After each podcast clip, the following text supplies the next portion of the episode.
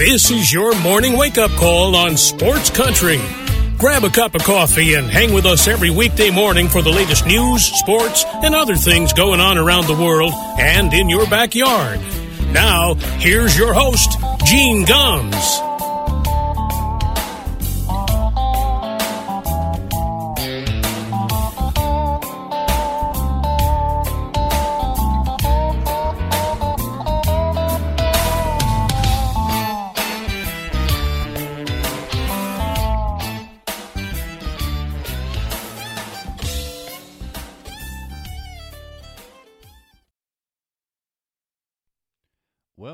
Morning, everybody.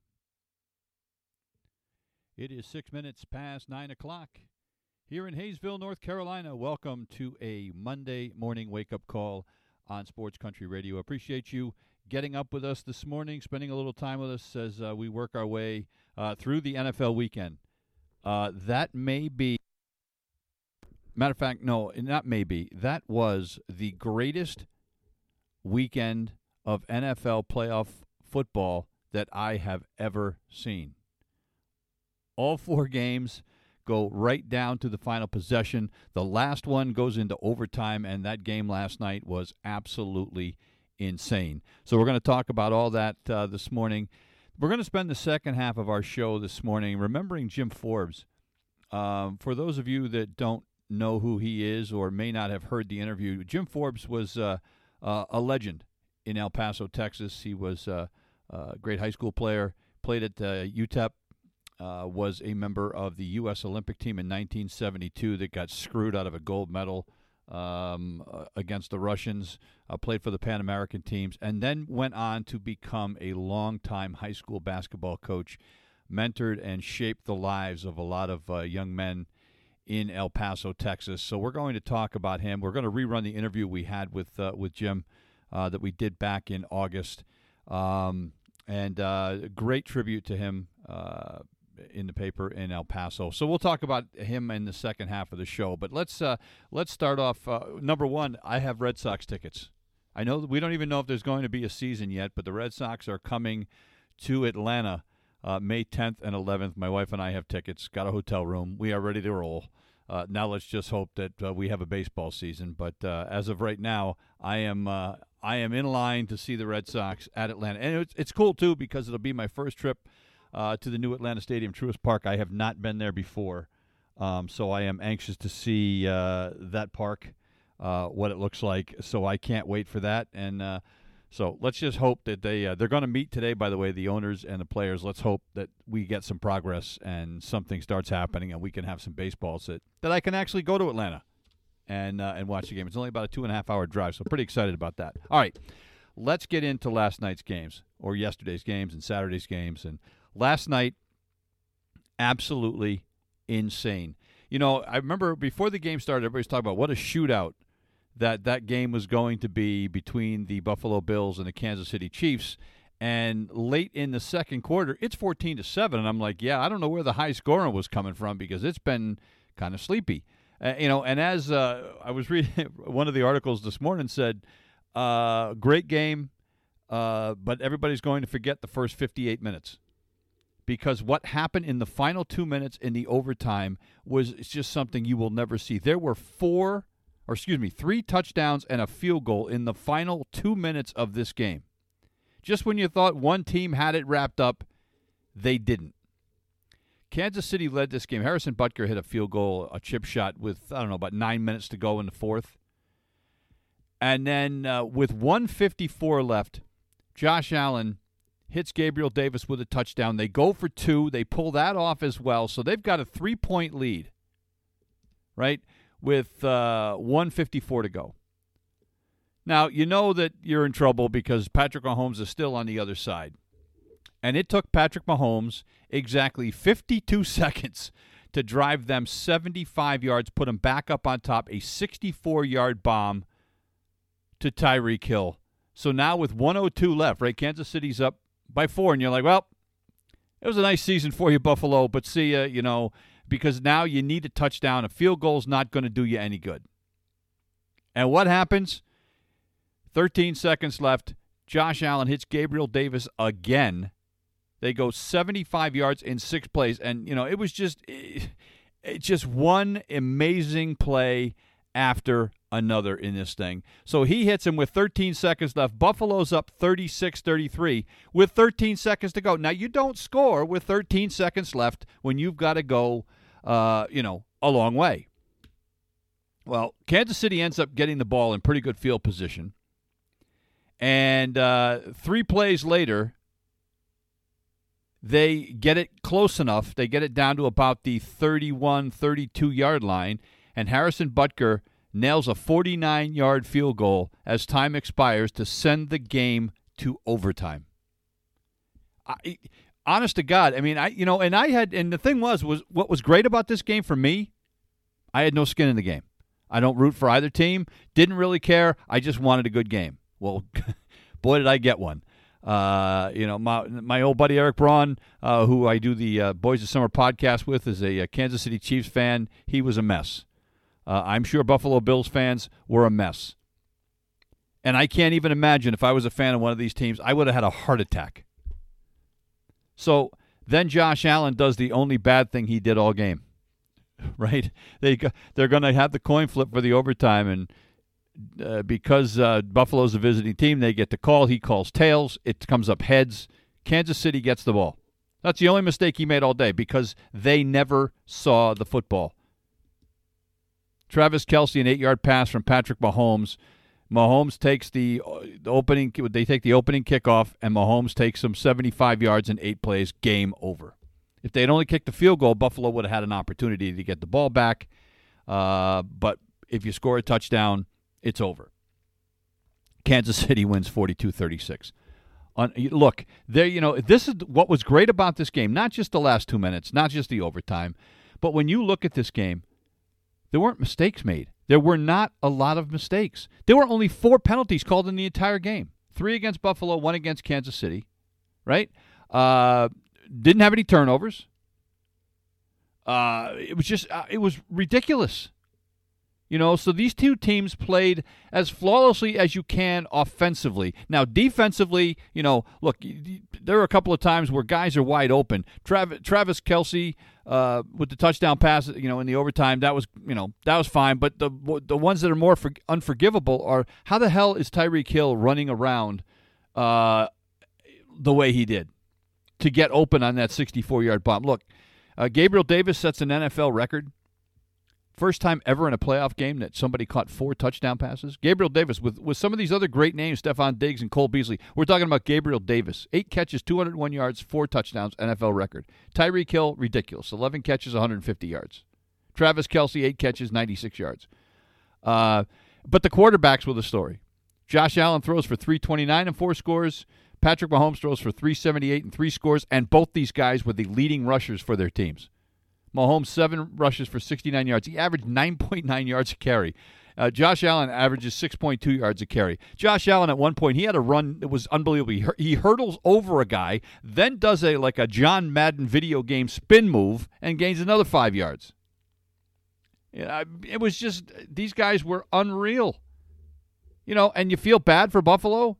You really do. But if you're a football fan, if you're not a fan of either one of those teams, all you're feeling is joy that you got an opportunity to watch that game. Man, was that fun. Uh, I have not seen the early betting lines yet in Vegas, but I have to think that uh, the Chiefs will be a prohibitive favorite. I got to think they're going to be a five, six point favorite over the Cincinnati Bengals, although I'm not going to count the Bengals out.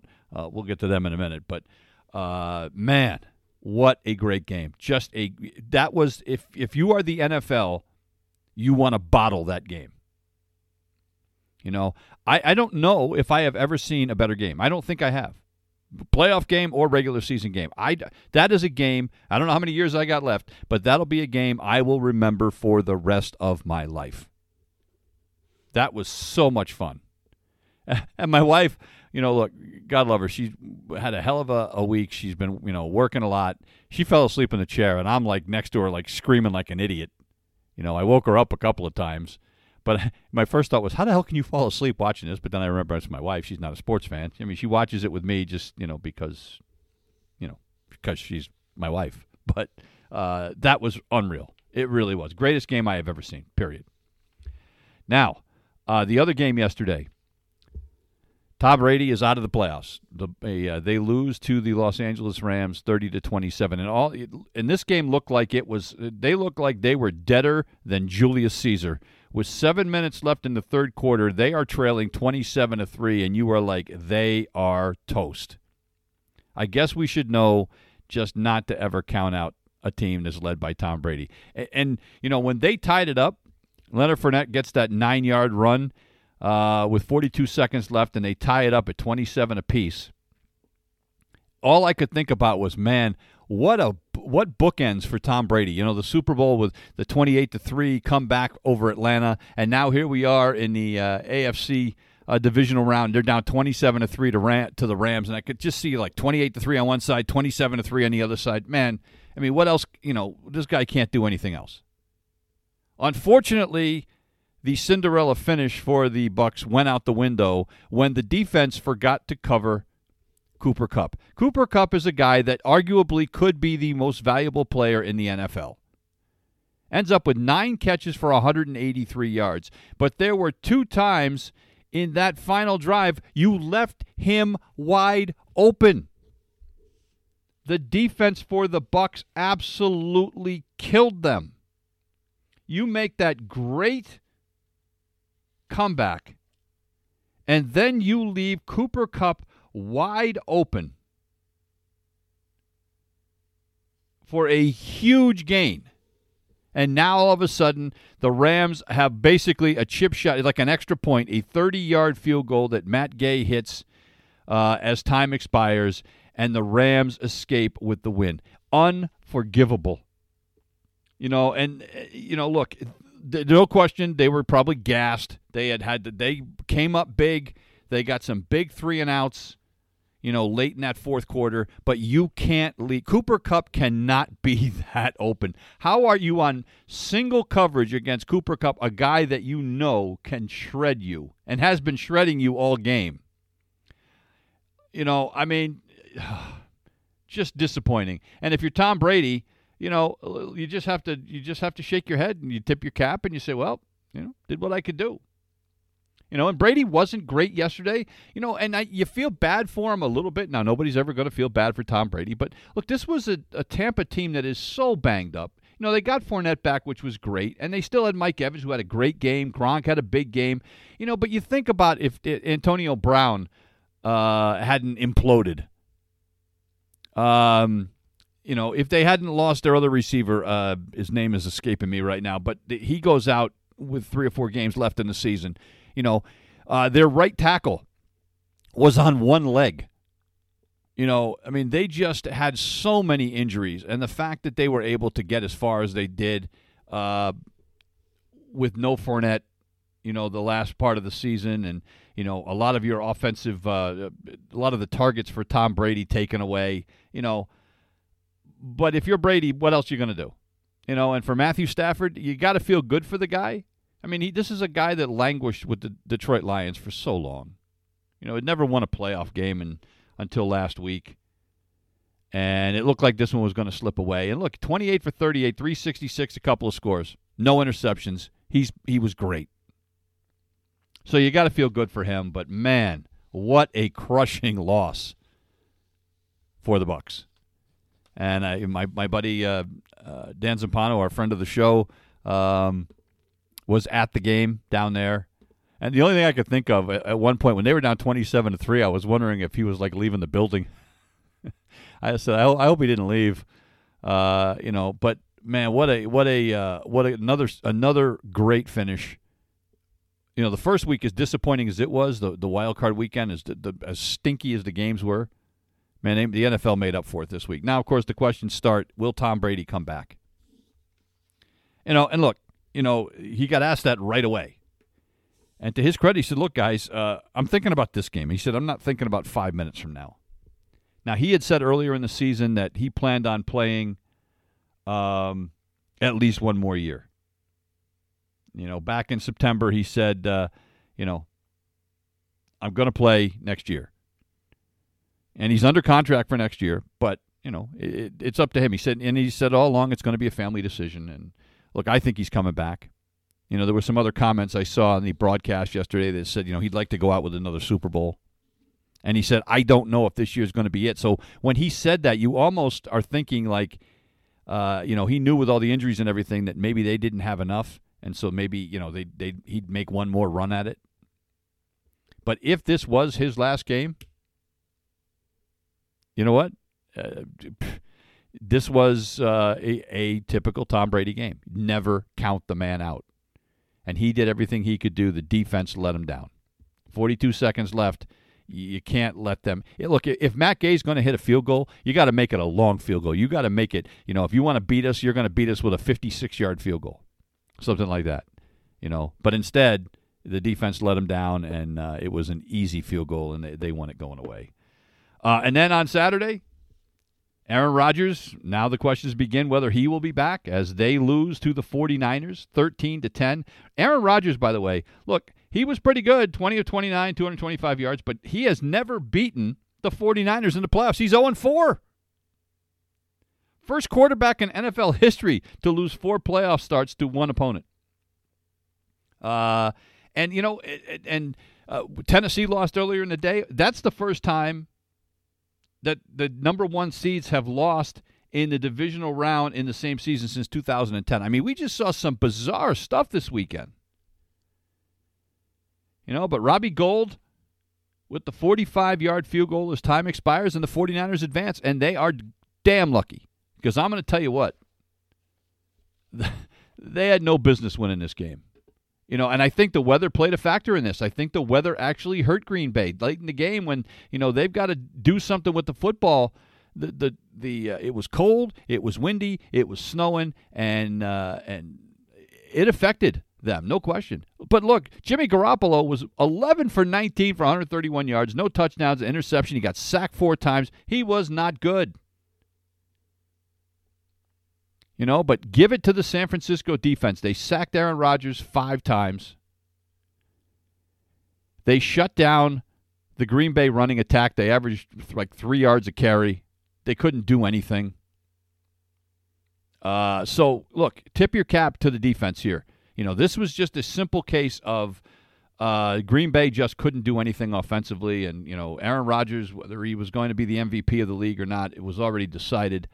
Uh, but he couldn't get it done when they needed to. And, and I do think, I really do believe the weather was an issue. So, then earlier in the day, the Tennessee Titans, the other number one seed, they lose to the Cincinnati Bengals. You know, and with with uh, you, you were Dan Zampano here on Friday when with Derrick Henry coming back and you know uh, Julio Jones going to be healthy. You know they were you didn't you didn't see how Cincinnati was going to win this game, and Joe Burrow got sacked Nine times. Nine times he got sacked. And they still won the game. He was 28 of 37, 348. Nine times he got sacked. An NFL record in a playoff game. And they won. And if you are Tennessee now, you have to seriously question what you're going to do about your quarterback situation, whether Ryan Tannehill is going to be your guy going forward or not. You really do. Three interceptions three interceptions, 15 of 24. Uh, you know, and you say whatever you want about the Cincinnati. Look, they only got to him one time. Uh, this was just Ryan Tannehill stunk. Derrick Henry did what he could do. He look, he hadn't been, he'd been out the almost you know for what eight nine weeks, and he still had he still carried about 20 times. You know, I mean, he did what he could. But at the end of the day, Ryan Tannehill lost this game. Three interceptions. Period. You know, and and again, give credit to the Cincinnati defense. So, I don't know what uh, whether the uh, championship games are going to be uh, uh as exciting. I, I, really think Kansas City will will will beat uh, Cincinnati, and then when it, I think the Rams are probably the better team in the NFC. I mean, I think they I think they can beat San Francisco, but again, San Francisco has owned the Rams lately. What six straight wins, something like that? It's crazy. So we'll see if Jimmy G's got some magic. Everybody wanted the all handsome NFC Championship game with Brady and uh, Garoppolo, but instead uh, we get Garoppolo against Matthew Stafford. So, uh, but they're going to go have to go a long way to uh, to beat what we saw this past weekend. Absolutely incredible. It's 25 minutes past the hour, and we're going to take a break. When we come back, we're going to remember uh, a, an Olympian, uh, but not just an Olympian, a guy that uh, was a first class human being. I mean, I, I, got to interview him. I I'd never I've never met him, but I had a half an hour conversation with him, and one of the classiest gentlemen I've ever had the opportunity to talk to. We're going to remember Jim Forbes when we come back. We're back in a minute. You're listening to the Wake Up Call on Sports Country. It's 28 minutes past the hour. Welcome back to the Wake Up Call here on a uh, a Monday morning. Um, Jim Forbes passed away on Friday, uh, the same day we learned about the uh, uh the passing of a couple of other uh, uh, big names. You know, Louie Anderson passed away, and you know we we this kind of gets lost, and, and Jim Forbes was not a household name, but he was a member of one of the uh, the Olympic team, one of the, in one of the most uh, uh, controversial things in, in U.S. Olympic history when they had the gold medal stolen from them um, back in 1972 against the Russians. But more than that, Jim Forbes was a guy that uh, uh, was an institution where he lived. I, I got an opportunity to talk to him thanks to my wife's cousin Laura Plummer, uh, who's married to uh, Jim's uh, brother Steve, and uh, I was really glad that that I had that opportunity. It was it was really an honor for me to speak to him, and when I, I, got to to meet Steve and Laura, and Steve's such a nice guy. He's a, a police officer down in El Paso, Texas, and then I talked to his brother, and the one thing that struck me is they're both, you know, very uh, very humble guys, very classy guys. And uh, Jim Forbes, what's amazing about you know there was a great uh, tribute to him in the El Paso Times, and uh, there were some quotes from a lot of people that that uh, he mentored or other coaches in the area. But the the one that struck me. Uh, Joe Golding, who is the uh, UTEP men's basketball coach, talked about how he saw Jim Forbes in July in Dallas, and he said, uh, uh, he said I'd heard a lot about him. He said he said, but this was what was incredible. He said uh, I had an hour conversation with the guy. He said with about uh, he's one of the best all time Miner players. He never talked about himself. He said he talked about Coach Haskins, who was the Olympic coach. Uh, he talked about his teammates. He talked about the Olympic experience. He talked about his players at uh, Riverside and his Final Four experience. Uh, he, he, talked about his, his teams at Andress, where he coached uh, up until his death, and he said, and he, and he talked about how how invested he was in those guys. He says, but he never talked about himself, never. You know what? And that's and you you quickly when I when I had the conversation with him, uh, and before we even did the interview, you know, you could tell he was he was a little reticent about talking about it. Matter of fact, he had kind of stopped doing interviews about the Olympic team uh, in 1972. You get, you know, you get tired of talking about it, but you also, I think he got gets tired of talking about himself. And you know, he's about he was about the kids. And look, this is a guy that uh, went to high school in El Paso, graduated in 1970. He was a high school All American. Uh, he played at UTEP, um, and he's had one of he's been one of the best basketball coaches in Texas in his career. Won 700 games. He won his 700th game earlier this season. He started coaching the team this year and then uh, fell ill and uh, uh, one of the assistant coaches took the team over. Um, but he won his 700th game this year.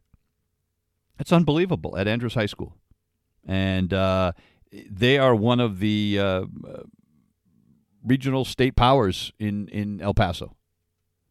So uh, again, I'm going to rerun the interview we did with him back in uh, August and you'll hear a little bit about him. You'll hear a little bit about uh, his Olympic experience, and I think you'll get a sense of uh, not just what a nice guy he is, but what a humble man he was. And uh, I am honored to have had the opportunity to talk to him. So. Uh, uh, from August, this is our interview we ran with Jim Forbes. I hope you'll enjoy it as uh, we remember him as he passed away at the age of 69 on Friday. Welcome back to the Wake Up Call, and we are pleased to be joined by Jim Forbes, a member of the 1972 Olympic men's basketball team that participated in the games in Munich. And uh, Jim, thanks thanks for joining us. First of all, I know that with the Summer Olympics coming on, the members of your team have to be very popular, and it's not for a reason you necessarily always want to talk about. But I appreciate you coming on for a few minutes with us this morning. Uh, thank you very much. Appreciate it.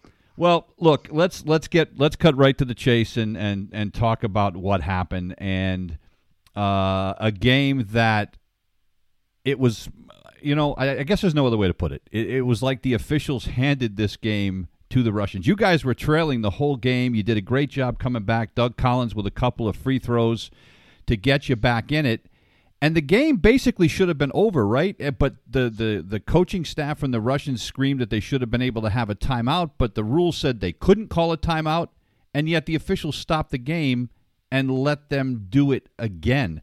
Uh, you guys must have been beside yourselves when that happened. Well, you, there's a lot. This is basically mass confusion at the at the end of the game. Uh, as, as noted, we we played that game late at night to accommodate the television audience back in the United States. Uh, so we, we got up early and um, went through routines and uh, just that anticipation all all day and all night. You know, we're playing the Soviet Union uh, for the for the gold medal. And you got to remember, this is 1972. The United States is coming out of Vietnam. Um, you know, the U.S. goal has always been to defeat communism. That, you know, on a historical note. So there was a strong, uh, a strong feeling uh, in in that Olympic Village and, and and in the Soviet Union and the United States about about this particular game.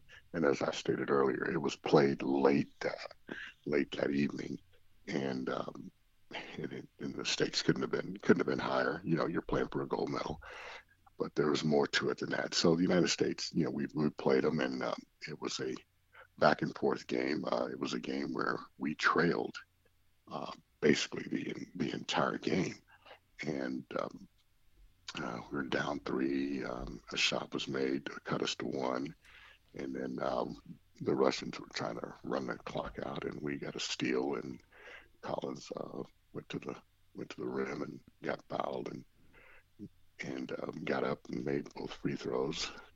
The Russians um, brought the ball in several times, and and on and we thought we had won that game uh, several times, and and you'll see the premature celebration um, of the U.S. Uh, of our team. You know, we were we were just uh, beside ourselves because uh, we actually didn't play that great of a game, but uh, that's not the issue. The issue is uh, we did uh, win this ball game, and, and that, that that's that stuck in our minds. And then the third time around, uh, they threw the ball down, and uh, and I got knocked to the floor, and Kevin Joyce was back there out of the play, and um, uh, and and they scored, and then that was that was a game. So as I said, it was a confusion. Uh, you know, at the end of the ball game, we went in the locker room and and uh, we um, you know, just just popped up. You know, we're not going out on the, podium to accept the silver medal, and and to this day there are detractors who who say, well, we should have accepted the silver medal. You know, and, and I'll be honest with you, had uh, had they the Russians defeated us and uh, won that gold medal and uh, without that interference, uh, I would I would have proudly stood on the podium and accepted the silver medal. But but that's not that's not how it happened and you know, and, and it's there for the entire world to see uh, to make it make its own judgment. And uh, we made a, a, a quick judgment. We made our judgment call that uh, as a group, uh, as a team, we were not going to accept uh, any. Um, we weren't going to accept a silver medal when we when we emphatically knew that we had uh, had won a a gold medal. And and and that just that's basically part of it most of it in a nutshell. When when did you guys make the decision that you weren't going to accept the medal? Was it was it immediately that night, or did you sleep on it before you made uh, that decision? I think it was. If I'm not mistaken, it was that night. It was in the locker room. Okay. The decision was made. Yeah. Yeah. Was, the decision was made, and that resolve got stronger and stronger as uh, as the night and day wore on. So I think the, the thing too that people need to remember, you know, for younger people that might be listening to the show, is that this was a time when the U.S. team was made up of college players. This wasn't a professional team, yet the Soviet Union players were all professional players in the league in their country. So it was really kind of I guess there's no other way to put it. It was it was pros against amateurs, but also it was men against boys in a lot of cases, uh, and, and, so it's it's it wasn't a level playing field to begin with. Well, there's a lot of truth to, to what, what you said, but uh, but remember the United States uh, had not lost uh, a a game in the Olympics and and so forth we our average age was right at 20 years. Right. The, the Soviet Union, you know, mid 20s and 26, 27. That, but that, and uh, and and we understood that going in. You know, we we all understood uh, that uh, we had a very very young young team and uh, and a young talented team that that had a lot of speed, but was built around around defense with Coach Iba, Coach Haskins, and Coach Bach and, um, and that's what, uh, what that's what kept us. There's a there's a lot of criticism pointed at uh, our coaches, you know, who aren't aren't here to actually defend themselves about the style that that we played and, and so forth. But but um, when we had won that, uh, when we felt we had won that game and celebrating, nobody cares about what style you were playing. You know, you just you just um, we we just won. And uh, unfortunately, we have that distinction of, of being a, a team in the fashion and the way the way this played out. Uh, had we just won that game by two, three, four points, we'd have just been another U.S. Olympic team that uh, won a gold medal, and you and I probably wouldn't be having this conversation right now. That's a good point. So, yeah, but but the way the but but uh, but the way this uh, was done, you know, life isn't always fair, and and this was a definitely a, a situation where we we I felt that the life wasn't there, and and it's tough for me. I'm a high school coach for 30 some odd years, an assistant college coach for three years at UTEP. You know, you, one of the things we talk about, uh, I have to talk about, is hey, learn how to accept uh, victory gracefully, and learn how to accept defeat uh, but not accept it, but figure out ways of what you did wrong and uh, what we did wrong, rather, and and and try to fix it. And sometimes uh, you can uh, play a game and and look at things and just go, "Hey, this other team was just better that night." and that that's just that's just as simple as that you know right and, and for a lot of coaches that that's hard to accept and so as a high school coach i have to i have to teach those those choices and those qualities, and yet at the same time, I uh, I do do an interview and I say, well, you know, look, we're not accepting the outcome of this, of this game. Yeah. So so so I'm in a catch twenty two position, right? You know, it, because a lot of younger kids, my my players will, you know, I'll talk to them, they'll ask me about it, and they'll they'll give me that look like, wait a minute, coach, you're telling us that if we get beat bad call or whatever, we have to accept it.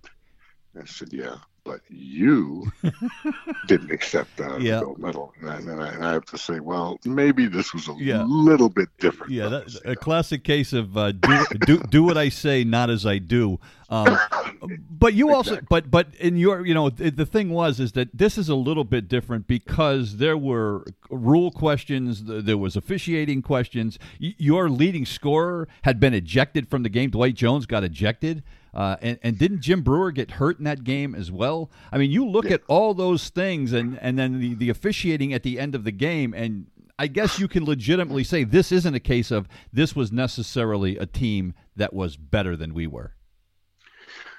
Oh, yeah. Well, well we look at it. You know, Jim uh, had, had gotten, gotten hit in the head, I think he suffered a, a, a concussion. I'm not 100% sure about that. But Dwight, they brought in a guy, and, and what was funny, the two guys just bumped each other and looked at each other the wrong way and uh, didn't even use harsh language, and, and they were gone. Right. You know, they, they we lost our starting our starting post, and um, and and our uh, starting uh, power forward. So, but that you know, those are those are things that happen. You know, like if they'd have gotten hurt, injured during that game, the same thing uh, would have would have applied. So we did lose those those two, and but we we we kept going and kept going and kept going, and and we got down six or eight, and we just kept plodding away, and and we sped the pace up late in the game, and uh, and we're able to, to, to catch these guys, and um, and and and in my view, to catch them and, and beat them. It doesn't matter if it's by one or, or by twenty.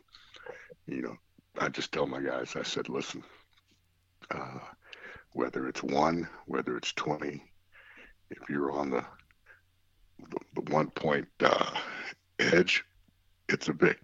Right. You know, you'll take you'll take a victory by one, you'll take one by ten, you'll take one by twenty. Yep. Um, so, well, uh, you know, despite everything that went on, obviously there are there are men and women, boys and girls all across this country that would give anything to be an Olympian. You can say I was an Olympian. Did did the experience and the final outcome of this change your view on the Olympics as a whole or being an Olympian? No, no, no, it did not. You know, I uh, it's um, for those who compete, who have competed in past Olympics, and those who are going to compete in future Olympics, and and those who are competing now. Um, it is a it, it is it is something that um, that you can um, hang hang your hat on, and something that no one's going to be able to to take away from you uh, for the rest of your life. The uh, the other thing that we'd be remiss if we didn't bring up, uh, the other big event that happened in the 1972 Olympics, of course, was the uh, terrorist attack by the Palestinian group uh, Black September that uh, took hostages in the Olympic Village. Now, am I correct that when this whole thing went down, your team was actually not that far away from where it where it happened? We really we we really weren't. The United States uh, team wasn't wasn't that that far away from them. As a matter of fact, when uh, people got up that morning walking by the Olympic Village, you know, there's a surreal scene where people are in the Olympic Village walking, whether they're going to breakfast or whatever, and there's the uh, one of the terrorists on the uh, balcony uh, with his face, face mask, and, and and you just go, you, you went, it's you know interesting. And a lot of times uh, more, uh, people around the world probably had a better understanding and view for a little while of what was actually taking place than the athletes themselves and the officials in the olympic village themselves because obviously it was a very very tense and a tough tough situation. And historically you can look back on it and and the what ifs. What if this had been hap- What if this had been done? And what if that had been done? Um, it's just, um, you know, it was just a sad situation, and and they got in. You know, we find out later that the the terrorists actually got into the village dressed as athletes. People pulled them over the wall. It was security was very very was lax at the 1972 Olympics. Uh, the Germans obviously didn't want to make the same mistakes that they made in 1936 right. Uh, in, in Berlin and here we are 36 years later you know they they're hosting the, the Munich games and and the atmosphere was was was very was very relaxed and and uh, and I think and obviously that allowed the um, the terrorists easier access and, and, they knew exactly where to go and and, it, and it's a shame that you know it was just it was just a sad state of affairs and then to have them get to the airport and and uh, the, the, the so-called ambush.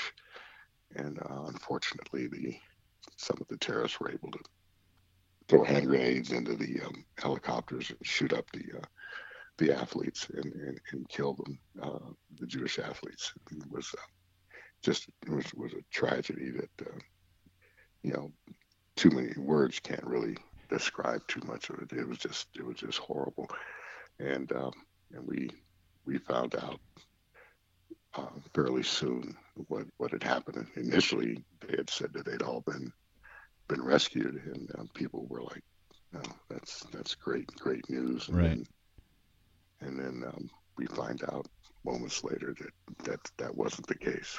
It must have it must have shaken everybody up. How was was there talk? I mean, of actually not finishing the Olympics? You, I mean, did they come close to saying, you know, we're not we're not going to finish this? A lot of people did not want to. And I know on our, our team, there was several guys uh, that uh, felt that um, man, maybe we should should cancel the Olympics and cancel the Olympics. But then there were others who felt that uh, you know maybe um, we should continue and, and go on with the games and and not let them have that victory. But um, they but they had already the damage had already been done. Right. And uh, and they had a one day memorial and and so forth. Yeah, but uh, but uh, but that that damage had, had, had already been done by the uh, by the terrorists. So to get back to basketball a little bit, back to the Olympics, and of course, you know, after 1972, the the United States kind of reasserted itself and, and continued to to have success in the Olympics until '88. There was another stumble, and then finally, the United States made the decision to go and start using professional athletes, the so-called dream team. How did you did you have any feelings on that one way or the other that the games had changed and it was no longer about the the college kids, it was more about the pros? Did that bother you at all? No, no, no, it didn't. I, you know, I was pretty happy about it. I was like, you know what? Um, about time.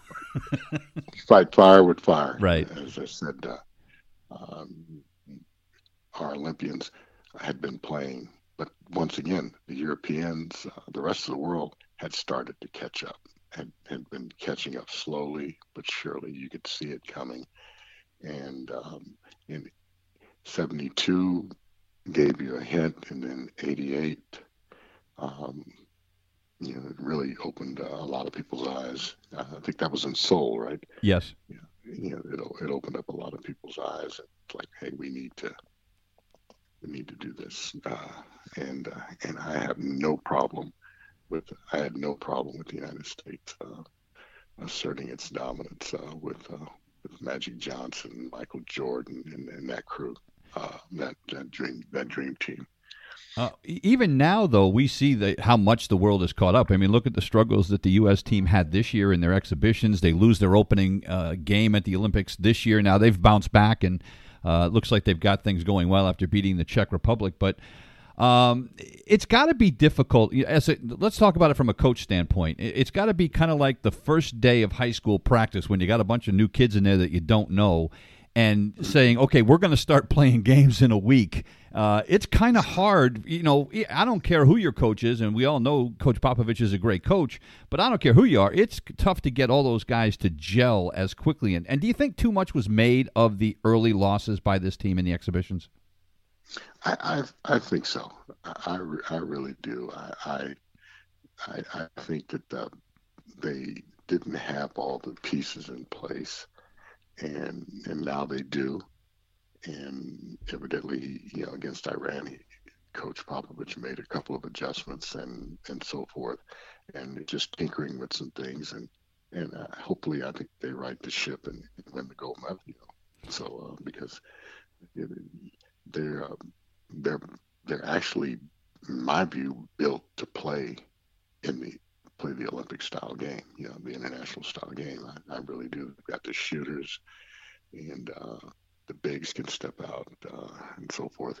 But as I said, uh, the um, the rest of the world, you know, the game is so international and the players are, are coming from all over the world to play in the United States. Uh, it's it, it won't be an easy walk as as they found out, but uh, but but I think they're gonna. I hope they they take this gold. You know, solidly. You know, just leave no doubt. And even if it even if it's a one, they'll they'll take it. You know. A- absolutely. Um, guys, remember, remember, a couple of guys were playing uh, in NBA Finals, Holiday and uh, Booker, and they they had to jet out to to to Japan to, to go play. So they were they were still missing pieces. The NBA finals were going on, and you had players on that team. Yeah, well, and, and you still and you don't necessarily have all you, you don't necessarily have all the best players. I mean, you know, I mean, we don't want to get carried away with this, but obviously LeBron James isn't there. There's a bunch of guys that didn't go. Uh, you got you guys kind of faced the same thing in 1972, right? Bill Walton could have been a part of that team, and he chose uh, not to go. So, I mean, I guess it's something that every U.S. Olympic team faces. You're not necessarily going to get everybody uh, that you want. With the exception of that dream team, you're probably never going to get everybody that you want on the team. Yeah, oh, I remember the 19 the, the Dream Team. Uh, a lot of people were upset that um, um, Isiah Thomas wasn't on there. Oh yeah, right. Yeah, who does who who does whose place does he take? so it's it's kind of a catch twenty two. You, as I said, okay, we got twelve members, and said, uh, unless you expand it to fifteen, and and then you, you, regard even with twelve, uh, there's only so many minutes. There's only and there's only one. You only play with one ball. yeah, yeah, so many one ball and only so many minutes right. that you can uh, that you can compete you know, so it, it, it's a, it's a juggling act, and uh, you know, and, and Coach Popovich, uh, you know, he, he's a great, great coach. He, he'll figure out some things. He, he's getting, he, I think he's gotten some undue criticism, you know, and so forth. So, um, so you come back from the Olympics and uh, mm-hmm. you graduate from UTEP, and uh, I should let folks know that uh, you uh, went to high school in El Paso. You have stayed at home, basically. I know you were born in Alabama, but you have stayed in El Paso most of your life. So you, yeah, you, you coach. Yes, go ahead. Go ahead. I'm an I'm an army brat. Um, when we got to El Paso, my stepfather was stationed and did two tours of I think Vietnam. So we we ended up staying in uh, in El Paso, and I went to, to Bel Air High School. Was recruited by UTEP, and I, I went to UTEP to play basketball and and uh, and and the decision to go to UTEP probably gave me the opportunities to compete in the Olympic Games. Now, how so? Well, if you go to, there was, here's where it comes into play. Iba was is, is the coach.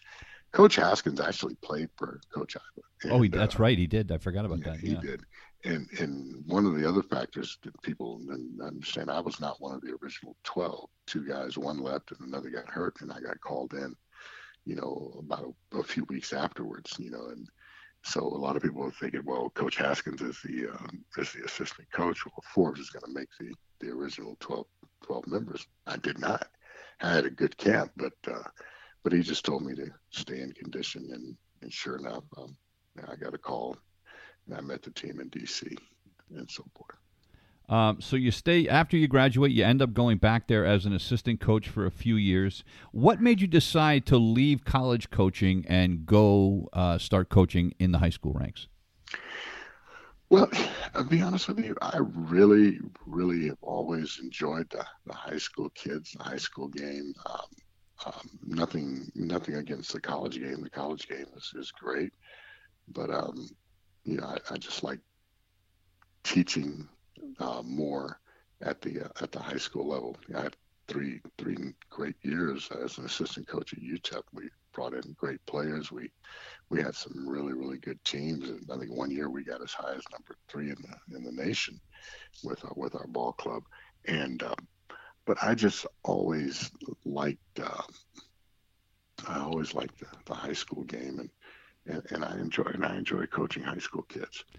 Now, you know, in this day and age, now with um, social media and all the things, yeah. it, it, uh, it, it seems like you're you're right back where you right back at the other the other level because everybody uh, everyone is on social media and they're, they're getting themselves in trouble with right. it at times. Yeah, well, and that's at the high school and college level. And you know, my years in in uh, working in college athletics, that's something you know towards the end of my career we had to monitor because you know to make sure these kids weren't doing something you know idiotic. And and uh, you you you find yourself being more of a babysitter sometimes, I guess, than a coach, just trying to do worry about the stuff off the court as opposed to on the court. No. Yes, um, you know nowadays, back in the old old days, you worried about. Um, just eligibility right. and making sure kids were coming to practice. Now you got to worry about uh, what he or she said on, on social media and into trouble and and so you you know your conversation the conversation has changed uh, dramatically over the last 20 plus years uh, when you deal with uh, dealing with uh, with high school kids now. You know, and for folks that aren't familiar, look, everybody talks about Texas football. That football is king in Texas, but make no mistake, uh, high school basketball in the state of Texas is very, very competitive. And uh, Jim, I you know I don't want to brag on you too much, but I mean you've won over 600 games uh, in high school. That's no mean feat uh, when you're uh, when you're playing against some pretty good competition out there in Texas.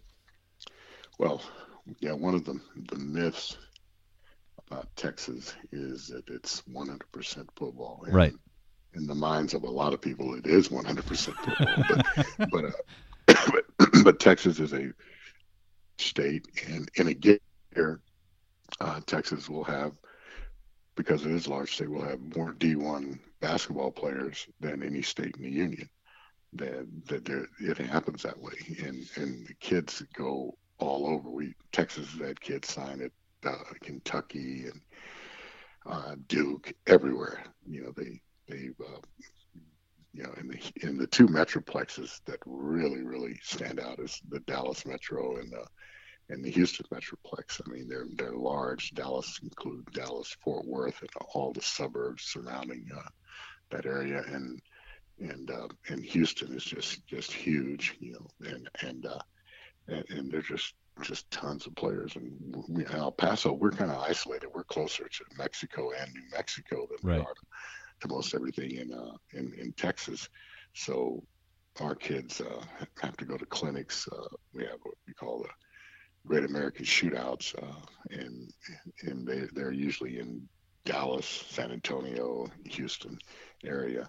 So we have to travel the 500, 600 miles to to get to those. And and oftentimes, like with my team, we will we will travel to um, to Dallas and Houston um, by vans, bus, or plane to compete in preseason in, in tournaments, not preseason right. tournament, but, but tournaments during the, the beginning of the year, school year, to try and, and try and get some experience. And don't get me wrong, El Paso basketball is, is pretty good, but but um, you know when you look at it, when you look at a city of six hundred fifty thousand and uh, you've got suburbs uh, in uh, Dallas and Houston that are almost the same size as we are. So, so you not quite not quite as big, but almost the same size. You you, you just you, you have to go where where the where more people are, and and West Texas is is uh, is is different. You know, you got Amarillo High School. Uh, Amarillo and that area, and Abilene, Odessa,